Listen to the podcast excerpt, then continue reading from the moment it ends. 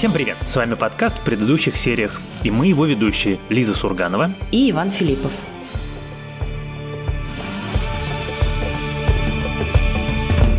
И сегодня мы будем обсуждать новый проект Disney+. В некоторых странах он также вышел на стриминговом сервисе Hulu под названием Extraordinary или Экстраординарное. Это проект о мире, в котором у всех есть суперспособности, кроме совсем немногого количества людей, которым принадлежит наша главная героиня Джен.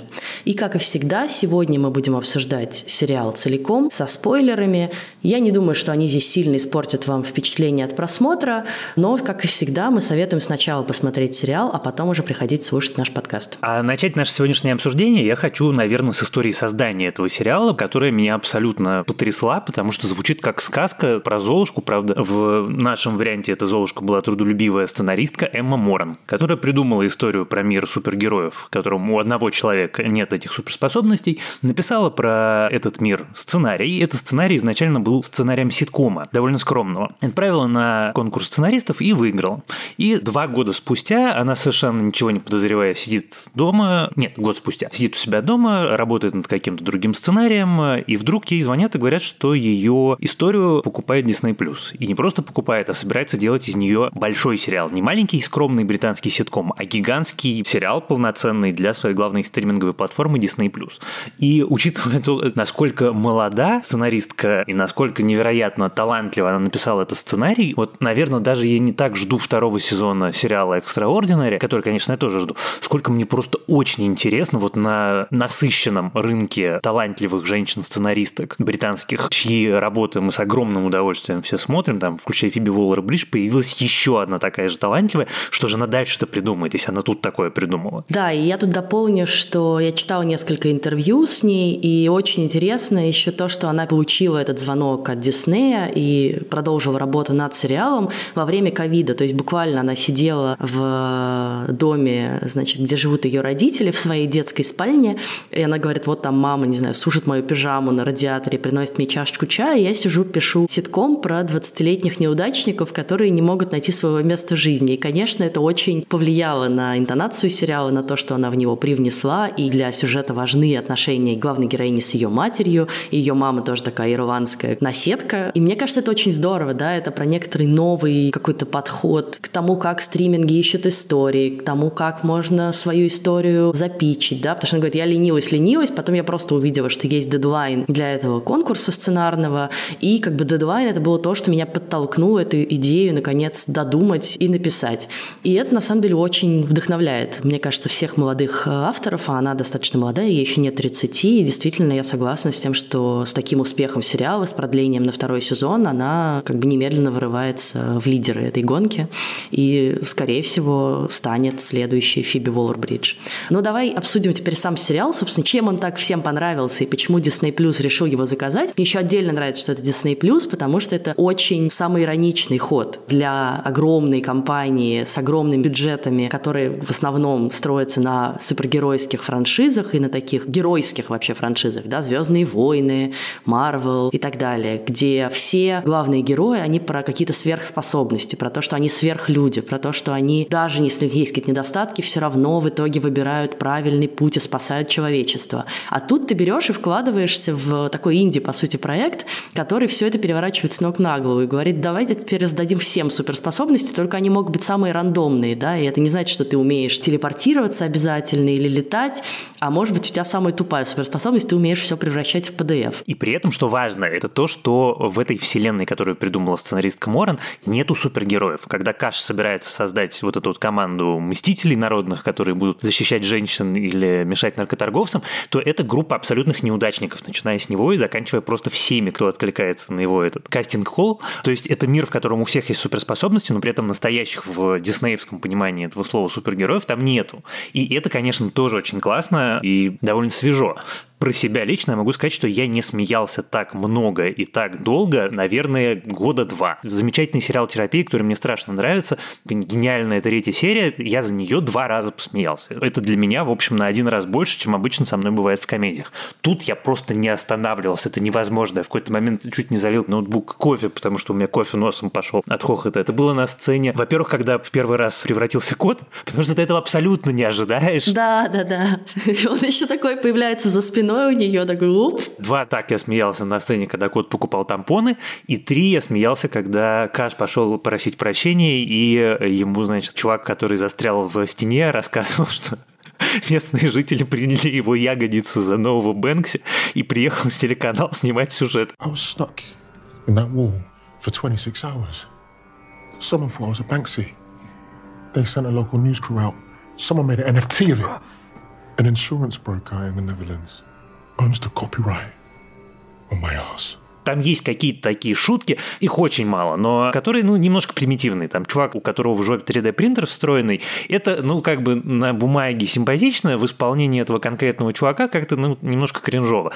Но там есть настолько высококлассный юмор, и он, конечно, чаще всего связан с ее соседкой, у которой, как мне кажется, история не только не хуже, а может, я про нее отдельный сериал посмотрел, у Кэрри. Мне нравится еще интонация этого сериала, потому что, конечно же, когда ты начинаешь думать про некоторые некоторые референсы, немедленно всплывают пацаны, как условно, да, такая деконструкция супергеройского мира, или тот же миротворец, но при этом они гораздо более циничные и злобные, да, а мне нравится Extraordinary тем, что это действительно, при всем прочем, молодежный ситком, и он не злобный, в нем есть как бы довольно пикантные, скажем так, шутки и острые темы какие-то, ну, в смысле, он не семейный точно, да, но при этом он как бы без какой-то совсем жести и хардкора, и где ты прям такой, типа, ой, и это, ну, типа, не знаю, кишки там из человека вываливаются, да, и все шутят про это. То есть вот этого здесь нету, Джеймс Гановщины такой. А есть своя интонация, которая скорее ближе даже, наверное, к дряни. И при этом, на самом деле, нельзя сказать, что этот сериал похож на дрянь и пытается повторить ее успех. Но интонация вот такой как бы молодой девушки, которая иронично смотрит на мир, и при этом, на самом деле, она полная неудачница, и из-за этого ее ирония становится такой слегка горькой, она здесь есть. И при этом проект не похож на дрянь, мне кажется. Дрянь жестче, конечно, и дрянь как бы выходит на уровень настоящей трагедии, здесь этого тоже нету. И в этом смысле тоже более лайтовая интонация. Но при этом, пожалуйста, шутки про мастурбацию, шутки про оргазм и шутки про отца, который получил оргазм в момент, когда его коснулся его 18-летний сын, ты думаешь, господи, это какой-то полный трэш. Но при этом, ну, как бы you can relate to that в каком-то смысле, да, потому что это про неловкую ситуацию, которая возникает у подростка с его родителем, когда они оба сталкиваются с взрослой жизнью, да, и вдруг как бы один понимает, что его сын стал взрослым, а другой понимает, что его отец увидел, как тот стал взрослым, это ужасно неловко. Я с тобой совершенно согласен, и вообще тот факт, что сериал про людей со сверхспособностями мы обсуждаем в 2023 году после десятилетия, нет уже даже, наверное, нескольких десятилетий абсолютного засилия супергеройского жанра на большом экране, на малом экране, вообще всюду.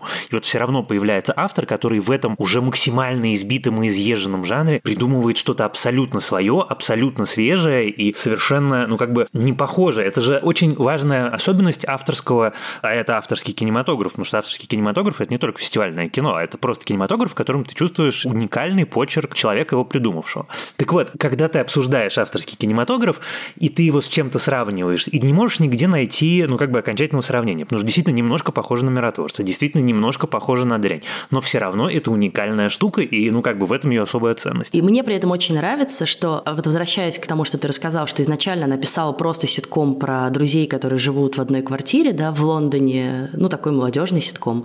Похожий, кстати, на первый проект Фиби Уоллер-Бридж, если помнишь, про сквотеров, которые жили э, тоже вместе.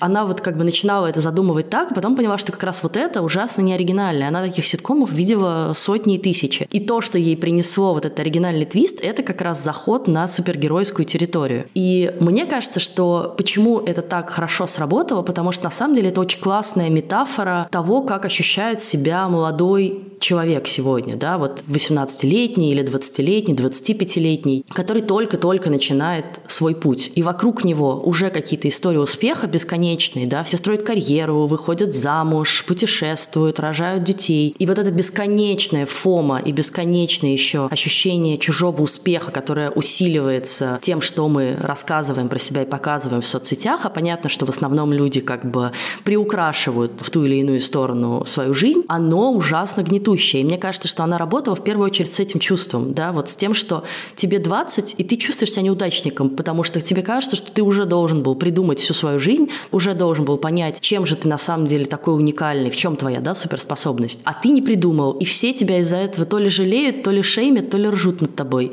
Для меня вот это было, конечно, главным, что меня зацепило в проекте, потому что я очень хорошо вспомнила себя в 17 лет, и как я на фоне многих своих там сверстников или ребят чуть старше, которые уже чего-то начали добиваться, все очень рано начали строить какие-то карьеры известных журналистов и медиа-менеджеров вокруг меня. При том, что я закончила школу там, условно, с золотой медалью и училась в МГУ, я чувствовала себя полной неудачницей, что я вообще не знаю, что я хорошего умею делать, да, а есть ли у меня какой-то талант, а кто я вообще такая, кому я вообще нужна. Я прям вот в этот момент словила такую ностальгию, печальную. Да, я очень-очень хорошо понимаю, что ты имеешь в виду, и я абсолютно уверен, что именно в этом был авторский замысел. Я сейчас это наблюдаю как бы в очень лайтовой версии в разговорах со своим старшим сыном, который начинает про это волноваться. А я как раз говорю, не надо волноваться, чувак, у тебя нету никаких этих обязательств, выдыхай, бобер. Вот, мне этого в аналогичном возрасте никто, разумеется, не говорил. Я, в отличие от тебя, закончил школу с девятью тройками в аттестате. Вот, и с факультета, на который я поступил, меня, в общем, довольно быстро выперли. Так что да, я очень хорошо понимаю это чувство. И ты знаешь, в этом смысле таким сестринским сериалом у Extraordinary будет не дрянь, а сериал «Индустрия», про который мы с тобой не разговаривали, на который тоже такой британский, это совместная история BBC и HBO, про молодых людей, которые начинают строить карьеры в мире финансов.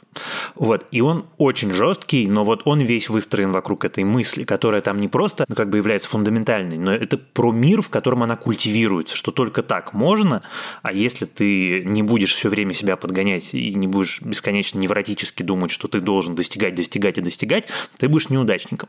И на самом деле я очень рад, что потихонечку эта идеология бесконечного немедленного достигаторства, она как-то уходит. И во многом это связано, мне кажется, и с популярной культурой, поскольку появляются сериалы, появляются фильмы, книжки о том, что нет, не обязательно, ты не обязан в 18 лет сразу же получить свою сверхспособность. Я понимаю, что это странно, но я про себя понимаю, что я стал человеком, который понимает, что он хочет и умеет там что-то супер круто делать, наверное, лет в 30. Ну да, это на самом деле про то, что маятник качается в обратную сторону, потому что сначала у тебя маятник в начале нулевых качается в то, что ты должен быть как бы лучше всех, даже если ты странный, ты все равно пробьешься, блондинка в законе, ты всем покажешь, ты будешь самый супер-пупер. И все вот эти супергеройские эпики, они, конечно, тоже про это, что обычный человек вдруг обнаруживает свои суперспособности, и тогда он спасает мир. А что, если не все должны спасать мир? А что, если ты просто чувак, да? И мне очень нравится, как при этом иронично Эмма Моран к этому подходит, потому что там, помнишь, есть прекрасная фраза, когда Джен говорят, ну, может быть, настоящая сила в том, чтобы просто быть собой. Понятно, что это и есть идея сериала. И она отвечает, типа, это самая тупая мысль, которую когда-либо слышала. И это очень смешно, потому что это ровно то, как ты себя ощущаешь, да, что тебе несут эту мысль, не надо достигательства, будь самим собой, все будет хорошо, ты себя найдешь. И ты такой, нет, я не могу, это самое тупое, потому что вокруг меня все куда-то бегут, и я тоже должен бежать. Слушай, а я хотел, знаешь, про что поговорить отдельно? Я хотел поговорить про кота. Вот этот парень, которого зовут Люк Роллосон. Я такого гениального кастинга не видел просто, я не знаю, сколько лет, потому что он выглядит как кот. Он ведет себя как кот. Серия, где они идут к ветеринару, который умеет разговаривать с э, животными, она настолько истерически смешная, особенно если ты читал книжки про доктора Дулиттла, ты, ты видишь такую, как бы, как это было бы на самом деле. Потом, когда они еще с собакой этой в стриптиз-клуб идут, это просто все настолько немыслимо смешно, хорошо, остроумно придумано и с крутым кастом, что я как-то терялся там периодически. Там есть моменты, когда скучновато, по минуте, может быть, на серию или по две минуты на серию. Но вот вся эта история с котом – это какой-то блеск, особенно финал. Да, мне очень нравится момент, когда они сидят на бордюре и болтают, и он ей говорит, что ты докопалась до меня? Вот ты так хочешь выяснить, кто я был. Может быть, я не хочу выяснять, кто я был. Может быть, я не хочу как бы знать, кем я был в прошлой жизни, если мне нравится это. И это, опять же, тоже, да, вот про это про то, что этот Джен загоняет себя, что она должна чего-то, да, себе, и загоняет остальных, что остальные тоже что-то должны, да, и надо выяснить обязательно, кто ты, как тебя зовут, где ты жил. А он говорит, мне окей так, мне просто с тобой классно, и как бы, возможно, я был дерьмовым человеком до этого.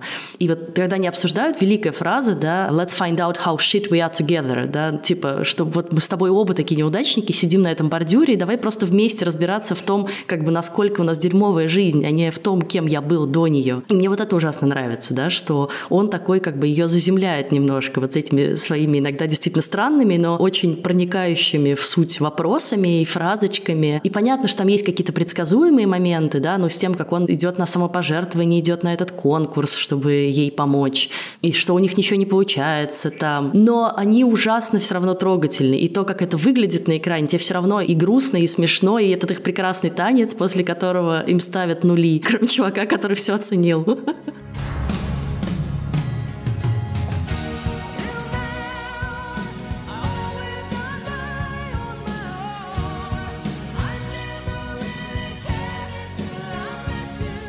Вот это вот то, как он сумел э, сыграть немножко отстраненность, и то, как придуман этот герой, который это нельзя перевести на русский, и я, конечно, очень надеюсь, что наши слушатели в основном смотрели этот сериал в оригинале, потому что когда кот говорит I'm learning how to human again, где human это глагол, это абсолютно блистательно, но главное, что это задумка сценарная блистательна совершенно. Да, я очень люблю сцену, где он с молоком разбирается, такой с красной крышечкой не пить, с зеленой огонь.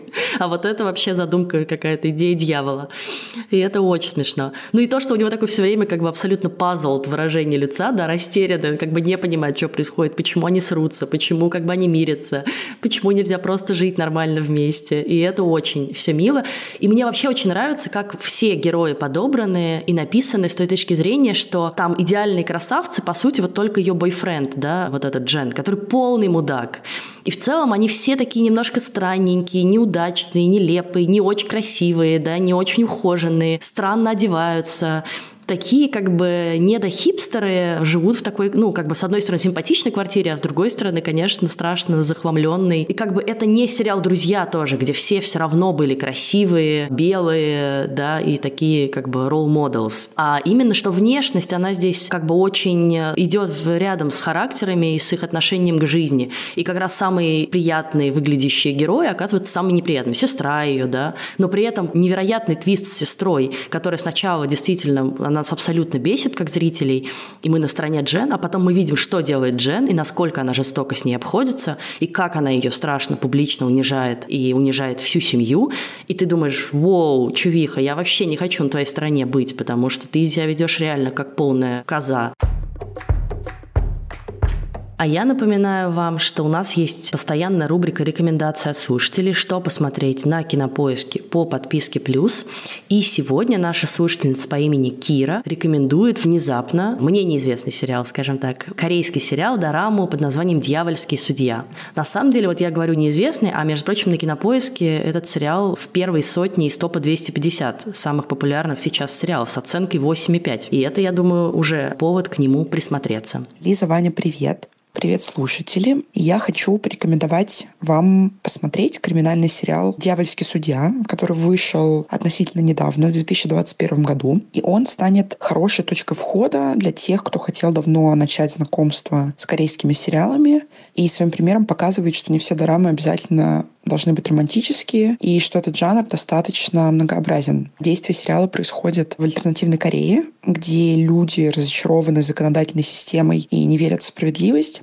И чтобы это исправить, правительство помогает запустить такое некое реалити-шоу «Живой суд», где за каждым судебным процессом можно наблюдать онлайн и принимать участие в приговоре. То есть зрители фактически становятся присяжными. И главный герой как раз тот самый дьявольский судья, который вместо того, чтобы быть беспристрастным и справедливым, почти в любом деле ищет какую-то выгоду, и у него всегда есть какие-то личные мотивы. И он очень умело манипулирует мнением тех самых присяжных. И, конечно же, сразу находятся те, кто решает ему в этом противостоять и пытается вывести его на чистую воду. Так что сюжет достаточно необычный интересный, довольно резвый. Здесь нет каких-то затянутых моментов. Плюс здесь очень классная музыка и потрясающий актерский состав. Поэтому это как раз тот самый случай, когда все сошлось идеально. Если вы хотите тоже оставить нам свои рекомендации, что посмотреть на кинопоиске интересного, неожиданного, на что мы с вами не обратили внимания, вы можете сделать это через наш чат-бот собака КП аудиобот. Присылайте нам голосовое сообщение, и мы включим его в подкаст. Не бойтесь собственного голоса, привыкайте к нему, embrace yourselves и любите себя такими, какие вы есть. Я все-таки хочу отдельно сказать про Кэрри, потому что я не понимаю, как это можно было придумать, потому что это, как сказать, три стадии принятия у меня были. Сначала я смотрю сериал, вот вижу, Кэрри через нее могут мертвые разговаривать с живыми, и она работает в юридической конторе, в которой, например, решаются вопросы об оспаривании наследства. И это дико смешно придумано уже, и я думаю, ой, как круто, как это здорово. Следующая стадия, когда ее зовут на звукозаписывающую компанию. И тут я, значит, открываю просто рот, потому что мне казалось, что эта задумка не может быть круче. Нет, может. Вся история с певцом, который расист, сексист и, значит, бабник, как она меняет ему текст песни, чем это все заканчивается. Ну, как бы там Джен довольно лишняя, и мне она там, наверное, не очень понравилась. Но Кэрри блистательная, и я думаю, ну вот, это круто. Они взяли крутую и сделали еще круче. И, значит, третья стадия – это какой-то абсолютно открытый космос, когда у нее роман с Карлом II. Который вообще тоже довольно большой мудак. Просто да, он как да. бы для нее он в этот момент оказывается каким-то спасителем. Вот, и когда она идет в национальную галерею посмотреть его портрет, читает его биографию, как они разговаривают, как она для него наряжается, как этот ужин весь. Как она себя шлепает. I'm so sorry, Your Highness. You ought to watch your tongue, or I'll have you put over my knee.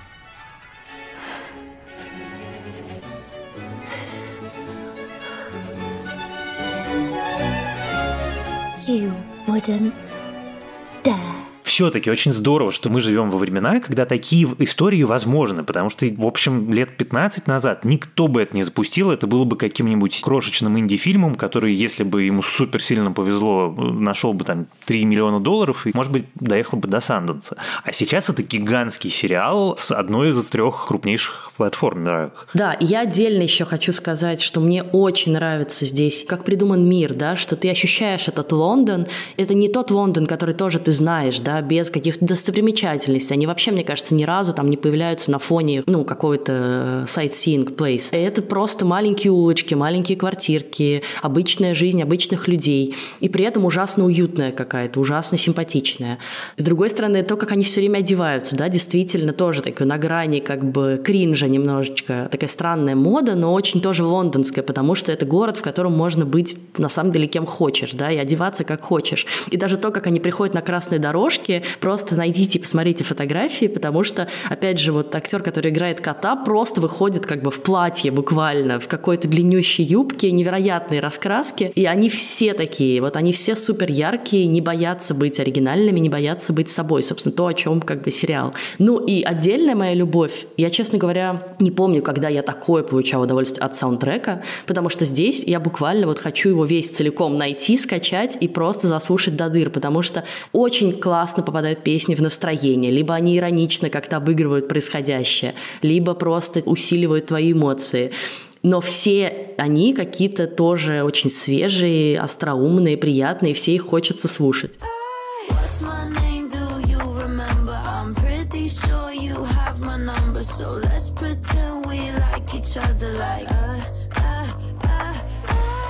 Прежде чем мы закончим, я хотел добавить, что финальная сцена, где разрыв Кэрри и Каша, вот казалось бы, Break Up Scenes мы уже видели миллион. Ну что можно сделать оригинального? Ну как они это сделали? И какой-то в результате надрыв, какая она в результате ужасно-ужасно грустная.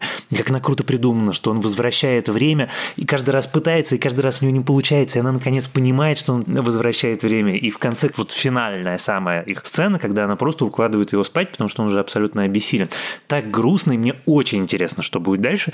И мне это было особенно интересно смотреть, потому что, на мой взгляд, Каш самый скучный и самый такой, ну, как бы примитивно-гэговый из них всех, насколько это вообще в этом сериале есть, потому что он все равно довольно круто сделал. И что ему дали такой финал истории, такой прям на разрыв и такой человечный, это, мне кажется, особенно здорово. Да, но при этом, мне кажется, его история важна, потому что она как раз отыгрывает больше всего вот реалии, как тебе жить в таком мире, да, что, конечно же, когда все вокруг обладают суперспособностями, и ты обладаешь суперспособностями, ты вырос на всех этих геройских и супергеройских историях, ты думаешь, ну что мне надо делать? Ну, как бы он идет по самому банальному в каком-то смысле пути. Он такой, значит, я буду супергероем, мне надо собрать свою банду, и мы будем спасать мир. И дальше невероятно смешно, как они придумывают, кого им спасать. И в итоге, как они кидаются буквально на этих женщин, пытаясь кого-нибудь спасти. Но мне очень нравится, знаешь, что он очень неприятный персонаж, действительно, да. Я ему мало где сочувствовала. Но момент, когда он лежит в ванной и не может пережить то, что он сбежал от своих друзей, и вот он говорит, меня просто придавило вот этой своей собственной трусостью. И действительно, его главная проблема — это трусость. И вот это тоже классная придумка Эммы Моран, что талант, который дается, он чаще всего оборачивается против тебя, потому что ты начинаешь его использовать в своих целях, и он, скорее всего, какое-то отражение твоей главной неуверенности в себе, да, и твоей главной проблемы. Вот Каш трусливый чувак, и для него способность повернуть время назад – это способность выиграть себе время, и способность переделать что-то, если он где-то ошибся, и способность не ошибаться, да, и возможность сделать так, как ему хочется. И все равно она срабатывает против него.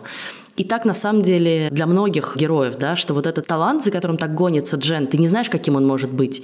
А что если случится так, что он на самом деле жизнь твою изменит в плохую сторону, как вот с этим чуваком, который оргазм всем доставляет. Но мне очень нравится тоже, как он тоже приходит к принятию себя. В общем, я предлагаю, да, на этом завершать наши невероятные дифирамбы сериала «Экстраординари». Мы очень ждем с Ваней второй сезон. Если вы не смотрели, посмотрите обязательно. Мне кажется, это супер комфорт-фуд в наше время и точно один из моих любимых сериалов этого года уже. А в следующий раз мы поговорим о сериале «The Consultant» или «Консультант», который вышел в феврале на Amazon Prime. Сериал доступен уже целиком, все восемь серий. И это сериал, рассказывающий о странном консультанте, которого играет Кристоф Уолтс, который который появляется на пороге гейминговой компании после страшной трагической смерти ее основателя. И в этой компании начинают происходить самые странные вещи, и главное, никто не понимает, собственно, откуда возник этот консультант, какие у него полномочия, что он собирается делать с компанией. И два молодых сотрудника, работающие там, начинают свое некоторые расследования и пытаются выяснить, а что это, собственно, за странный человек и чем он занимался до этого. Сериал написан Тони Басгеллопом. Это человек, который писал сценарий для сериала «Слуга», который снимал Найт Шьямалан. И пока что по первым двум сериям, которые мы посмотрели, нам он кажется очень интересным и очень-очень странным. Слушайте нас, пожалуйста, на всех платформах от Яндекс Музыки до YouTube, Google Podcasts и Apple Podcasts. Оставляйте нам отзывы, пишите комментарии, ставьте звездочки, сердечки и любые способы выразить нам вашу любовь или не любовь. Критические замечания мы тоже с удовольствием принимаем и к ним прислушиваемся. Также пишите нам письма на почту подкаст собакакинопоиск.ру и присоединяйтесь к нашему телеграм-каналу в предыдущих сериях и к чату и комьюнити в этом чате. Помогали нам в записи подкаста наша продюсер Елена Рябцева и звукорежиссерка Лера Кусто. Спасибо им за это огромное. А с вами были Лиза Сурганова и Иван Филиппов. До следующего раза. Пока.